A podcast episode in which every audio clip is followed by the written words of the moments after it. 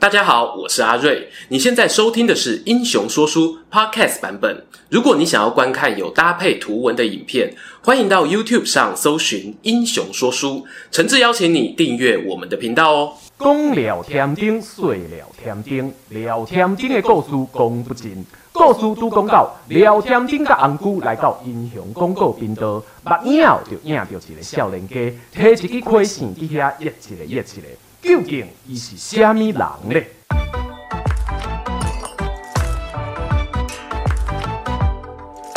？Hello，英雄说书的观众朋友，你们好，我是说书人阿瑞，替大家带来精彩的英雄故事。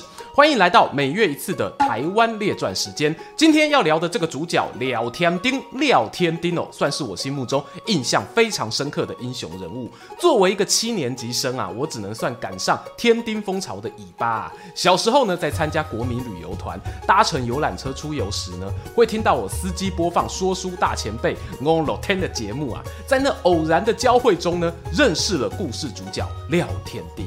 听说书人口中的他吼，劫富济贫，飞檐走壁啊，卡丁一速三邓浪，艺术七邓级，根本就是现在超级英雄嘛。你说甄子丹哦，在港片《黄飞鸿》里呢，把布棍舞得虎虎生风。我说呢，廖天丁哦，才是用毛巾打架的老祖宗啊。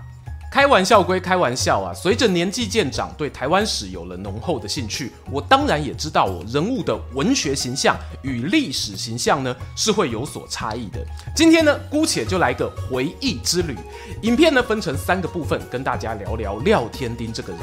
其一呢，是从日本时代留下来的法院资料、媒体报道，还有相关警方人员回忆录中，理解史实上的他可能有着怎么样的风貌。其二呢，则是分享一些我个人印象深刻廖天丁被二创出来的故事。最后呢，则会跟大家聊聊在廖天丁形象的虚实转换之间，带给我什么样的启示。准备好阿伟？对我来呀！要爬梳廖天丁的生平事迹啊，就让我先从位在淡水八里的廖天丁庙讲起吧。廖天丁在历史上哦确有其人，在日本时代呢，曾犯下窃盗、杀人等多项前科，最后呢，在公元一九零九年年底伏法。他过世的地点呢，就是在八里附近的山区，死后哦也在附近下葬。有趣的来了，廖天丁过世后呢，不到两个月的时间，附近居民呢认为他生前敢于对抗日本警察，死后哦一定也是雄鬼，可以驱散疾病，因此呢，有感染感冒疑难杂症的人们纷纷前来上香祈福，不到几天的时间呢，坟前呐、啊、已经找不到可以插香的空地。由于迷信的民众啊屡劝不听，最后日本政府呢只好派出警官巡逻驱赶，甚至将墓前的树木拔去，彰显公权力。只是呢，警察还有更重要的事情要做啊，不可能每天在那边跟你猫捉老鼠。等到风声一过，崇拜廖天丁的信徒呢又重新聚集起来，秘密祭拜。之后到了国民政府时期呢，则以汉民祠的名义建庙纪念，香火延续到今天。那么廖天丁啊，他究竟是做了什么事情，才引来日本警方追捕，最后导致杀身之祸呢？以前我们要查找相关资料非常不容易，幸好在公元两千年的时候呢，感谢有台大法律系王泰生教授以及许多学者专家的努力，从新竹、台中、嘉义等三个地方法院发现了日治时期的各类卷宗。后来呢，又陆续发现私讯所台北地方法院也收藏有不少档案，最后呢，完成了日治法院。档案资料库这个计划，有兴趣的人呢，欢迎哦，可以前往一探究竟。也因为有这个计划呢，我们现在呀、啊，才能够稍微揣测，在当时日本统治者的眼中，廖天丁可能是一个怎么样的人，还有一些与他有关的人际网络。廖天丁是出生于大清光绪九年。公元一八八三年，普遍认为呢是在台中的秀水庄，位于今日的清水区境内。因为隔壁的彰化也有个秀水乡，所以呢经常有人误会啊。天丁的童年生活呢过得并不顺遂。他两岁时，父亲因为与人结怨而意外过世，母亲呢迫于经济因素改嫁，带着他四处奔波。或许呢是童年时的辛苦日子哦，让廖天丁对于金钱的不安全感特别强烈。当他稍微长大后呢，就尝试到台北寻求发展。不过没有一技之长的他，只能够担任替木炭行送货、修筑铁路这样的劳力工作。而这时候呢，他就有被客户告状哦，疑似在送货时顺手牵羊。老板不胜其扰之下呢，就请我们廖天丁卷铺盖走路了。没有了固定收入的廖天丁啊，又因为受朋友影响，花天酒地，原本存下来的一些积蓄呢，很快就不够用了。我们猜测呢，可能就是在那样的背景下，他开启了盗贼生涯。最早能够找到以廖天丁为主犯的刑事判决啊，是在公元一九零零年的九月十九日，那是明治三十三年。他在那一年六月呢，到一位日本人武田家中哦偷东西，再透过同伙寄放赃物，最后呢判处两个月的重禁锢，外加六个月的监视。而这个武田是否为达官显贵呢？相关资料并没有说明。此外呢，有个有趣的地方是，廖天丁早期的案件是以刘天丁被登记犯罪记录，是否啊因为台语翻译成日文出错，我们就不得而知了。廖天丁在前面这个案件服刑期满结束后啊，隔一年，一九零一年的四月，他又潜入一名日本民众家中，偷了一个存放有 Hero 牌卷烟的箱子，这可能是英雄 Hero 的片假名哦，不知道是不是当年的高级品牌？欢迎呢对香烟品牌历史有研究的朋友啊，帮忙留言补充。这次犯案被捕呢，距离他上一次被抓哦，其实时间非常近，监视六个月都还没有过完，因此法官呢给予他加重判刑三个月又十五天。表格中的案件呢都非常详尽，我今天呢是没有办法全部介绍啊，有兴趣的人呢欢迎参考置顶留言的连结。But 到这边为止呢，我要先分享几个我自己觉得值得观察的地方。首先呢，是从一九零零年开始到一九零九年为止，与廖天丁有关的案件共有八个，把刑期加一加哦，他差不多在监狱有待到六年。换句话说呢，廖天丁短短的人生其实有不少光阴是在监狱度过。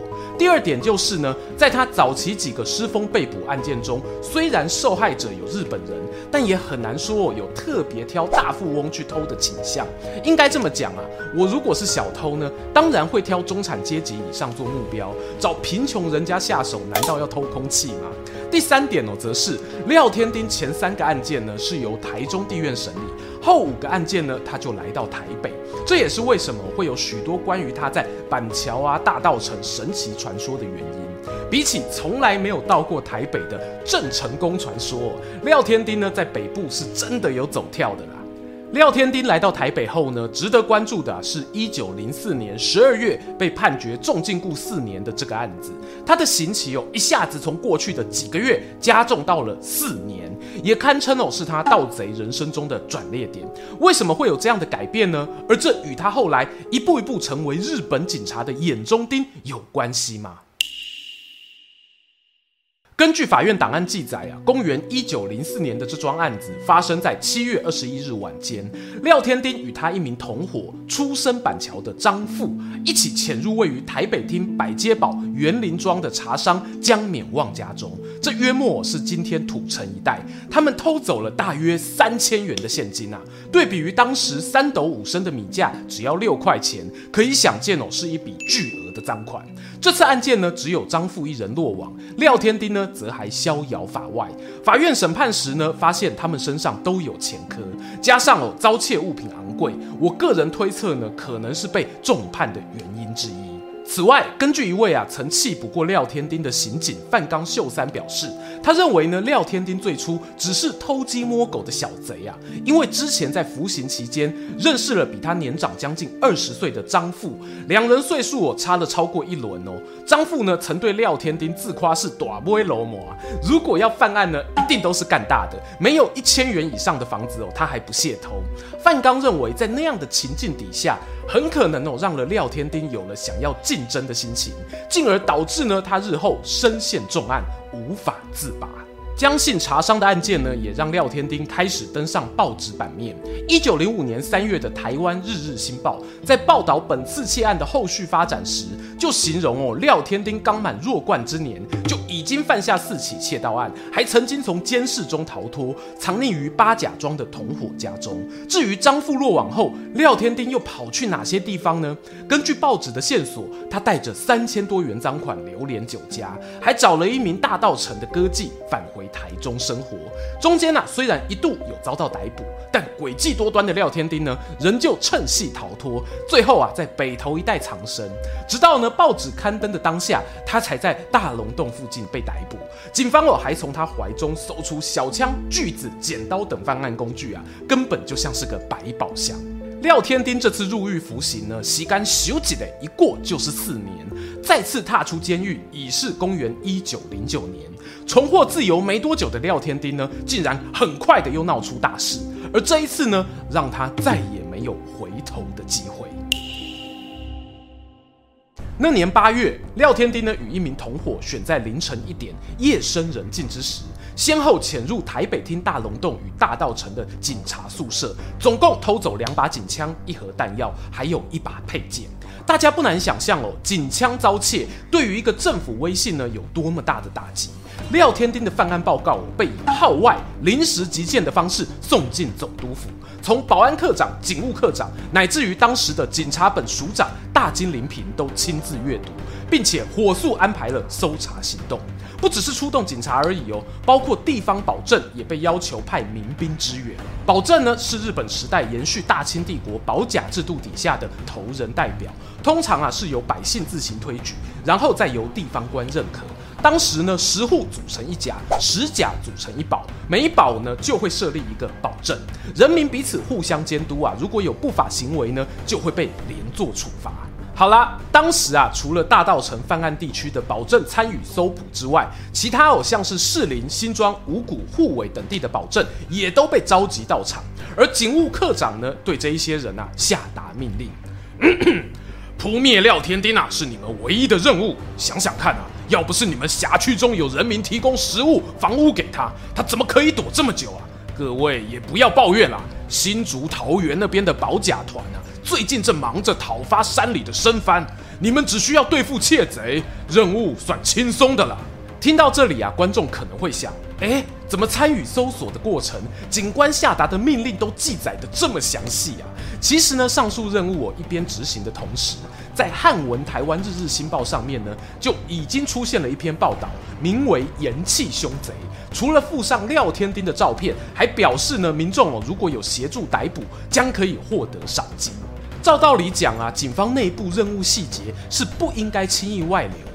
可是呢，在此处看来哦，我们似乎可以大胆假设，为了加速缉拿罪犯，搞不好呢是当局主动提供资料给报社也说不定。廖天丁窃夺枪械的消息在媒体曝光后啊，警方呢确实有收到了不少线民爆料。有人呢说他出现在大屯山，也有人说他在观音山，甚至有还传出廖天丁呢在大道城码头对岸惬意的泛舟。等警方赶到时呢，只剩下一艘空船。这些故事在日日新报上面呢都有绘声绘影的报道。我认为呢，很可能也是廖天丁出现神出鬼没，与日本警察作对的形象起源。随着廖天丁逍遥法外的时间越长，警方压力哦也越来越大。报纸上呢，甚至还出现能否逮捕廖贤归案，事关警务课威严这样的重话。枪支窃盗案发生在一九零九年八月，九月时呢，日本警方终于有了突破性进展。他们接到基隆厅电报，表示呢，在九月五日早上十一点左右，有人发现廖天丁在当地一位友人家中休息。于是他们派出三名刑警和一名台人密探陈良久追捕，不料呢，消息意外走漏，廖天丁啊在民宅被包围之前呢，就抢先夺门而出。此处呢，根据警方在法院上的证词哦，非常详细。他们提到廖天丁沿着铁路逃向石印港，边跑哦还边掏出偷来的警枪，朝着追兵开了两枪，其中第二枪呢就贯穿了陈良久的手臂，导致啊他伤重不治身亡。稍后呢，也有法医的验尸报告证实了这个说法。看到廖天丁展现不俗的枪技后，警方追捕行动随即受阻，让廖天丁顺利遁入狮球岭当中，再度失去了踪影。台北法院在十一月开庭审判了这起案件，也是我目前找到的最后一笔廖天丁相关判决。他因为杀人罪被判处了死刑。当然啦，廖天丁这次呢是没有出庭的。说起来好笑哦，当廖天丁的新闻越传越大，很多找不到主嫌的案件呢，这时也被安到了他的头上。其中最有名的一个呢，莫过于士林茶商的王文长抢案。这件事情呢，在《日日新报》上面言之凿凿，是廖天丁与四名同伙合作行抢。不过呢，在相关判决中，除了另外四人外呢，并没有找到廖天丁的记录。当然啦，也不能够排除是档案遗失的缘故。时任台北厅长的井村大吉先生呢，有一段言论呢，我觉得值得深思啊。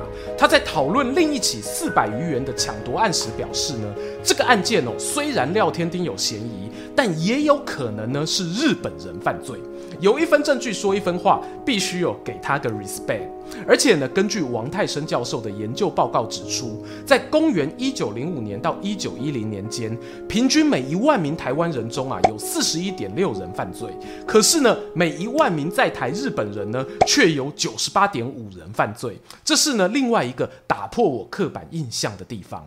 还是把镜头啊转回廖天丁身上吧。他最后的藏身之所呢，是在巴黎老千坑附近的山洞。当时哦，他身边有一位红粉知己，名为谢元，负责替天丁采买日常用品。然而呢，因为谢小姐的固定移动路线啊，被管区警察发现有异，警方呢循线来到谢元的小叔杨林家中，威胁啊他讲出廖天丁的下落。于是呢，杨林在担心家人安危之下，选择与警方合作。一九零九年十一月十八日晚间，他独自前往山中与廖天丁会面，并且呢谎报说警察啊以为他已经逃回台中，所以呢撤掉了包围网。廖天丁听完呢松了一口气，好几天没有合眼的他，终于可以稍微休息，在路边的一棵大树下沉沉睡去。杨林啊一看机不可失，立刻偷偷下山跟保正通风报信。并且呢，带领大批警力上山准备抓人。这时呢，已经是隔天的中午十一点。廖天丁呢，突然惊醒哦，睁眼看到天已大明，杨林呢，鬼鬼祟祟地出现在前方，而他身后约莫二十公尺外，却有一批日本警察排成长龙。廖天丁啊，大骂一声：“就是你啊，甲警察官密报！”随即掏出火枪，想要对杨林射击。杨林也不能坐以待毙啊，眼角余光哦扫到地上有一柄铁锹，顺手抄起就对廖天丁的头部施以重击，将他打得头破血流。等到警方赶到现场时呢，廖天丁啊已是奄奄一息，没多久就魂归山野，结束了他短暂却又传奇的一生。据说呢，日本人啊在抬着他尸首下山时，沿途血流不止。此后呢，每逢蒙蒙细雨的傍晚，滴过血的山路就会发出闪闪光点，仿佛有萤火虫出没。而那个首任廖天丁的杨林啊，其实也有不少八卦。民间传闻呢，他跟廖天丁原本就是莫逆之交，只是最后贪图警方赏金才出卖朋友。还有人说杨林是被廖天丁恐吓才成为他的手下。廖天丁哦，甚至还有在观音山中蹂躏杨林的妻子，导致呢他出于义愤报仇。众多版本的故事啊，彼此间呢又互相矛盾。和廖天丁相比呢，杨林这个配角的人生，或许只能埋藏在历史长河中了吧。生活在这个年代的台湾朋友啊，何其有幸，有越来越多的历史文献呢，都成为开放资料库，可以在网络上申请查阅。随之而来，与廖天丁有关的二创影视娱乐作品呢，也吸引我的目光。哎，我先说哦，这集呢没有叶配啊。前不久我不是有在实况直播玩一款廖天丁携带凶贼的罪棋电玩游戏吗？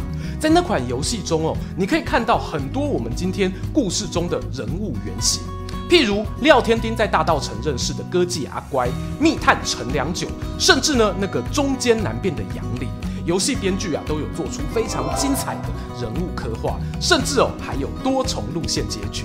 好游戏啊，不玩一下吗？与廖天丁有关的二创啊，也并非现在二十一世纪才有。其实，在他过世后呢，民间大众我就开始以各种歌谣、电视剧，甚至舞蹈的方式纪念这位人物。而要说起让廖天丁真正树立起一个英雄的形象，当然不能不提我们开头讲到的吴乐天神拜啊。在台湾经济起飞的七八零年代呢，吴乐天哦以改编廖天丁的虚构故事而闻名，而且呢，他一讲就讲了二十年，从地下广播电台讲到电视荧幕，有些人呢甚至大胆猜测哦，线上同时收听过的观众呢，搞不好呢高达百万人。再搭配一些节目的工商服务，形容当时的吴乐天呢日进斗金，并不夸张。当然啦，关于乐天师的个人争议呢也有，不过今天呢我暂且不谈。只想聊聊呢，他如何打造廖天丁这个人物 IP。根据老前辈本人分享啊，他会选廖天丁当做主角是有理由的。因为呢，廖天丁身处的时代呢，其实日本人的统治已经相当稳定，百姓哦，就算对政府有不满，也是敢怒不敢言。只有他呢，敢以犯法的手段造成日本人的困扰，这就形成某种宣泄情绪的出口，其实就是借古讽今啦。吴乐天呢，拿日本时代的故事讽刺当时的国民党政府，所以哦，经常会在他故事结尾听到“无诺无诺”，我讲的哦，和今麦社会无相干呐。现在的政府哦，非常清廉嘛，绝对袂欺负善良的老百姓。这时呢，台下往往会传来笑声，在那戏谑与欢笑中呢，却又带着淡淡的哀愁。曾几何时，廖天丁的人物形象就在口耳相传间变得越来越英雄化了。从今天的档案中呢，我们可以发现，廖天丁真正对日本警方的治安工作造成威胁，是从一九零九年的警枪窃盗案开始。但这时呢，距离他过世其实就短短几个月的时间。他究竟是为了抗日的政治目的而犯下案件？或者呢，是在犯案之余，顺便满足大众所渴望的情绪宣泄。坦白说，我不能武断的讲，完全没机会。只是呢，目前能分享的资料大概也就到这了。我们不妨啊，可以把历史上的廖天丁和艺术创作中的廖天丁当做两个不同的个体判断。《三国演义》中的刘备不也是如此吗？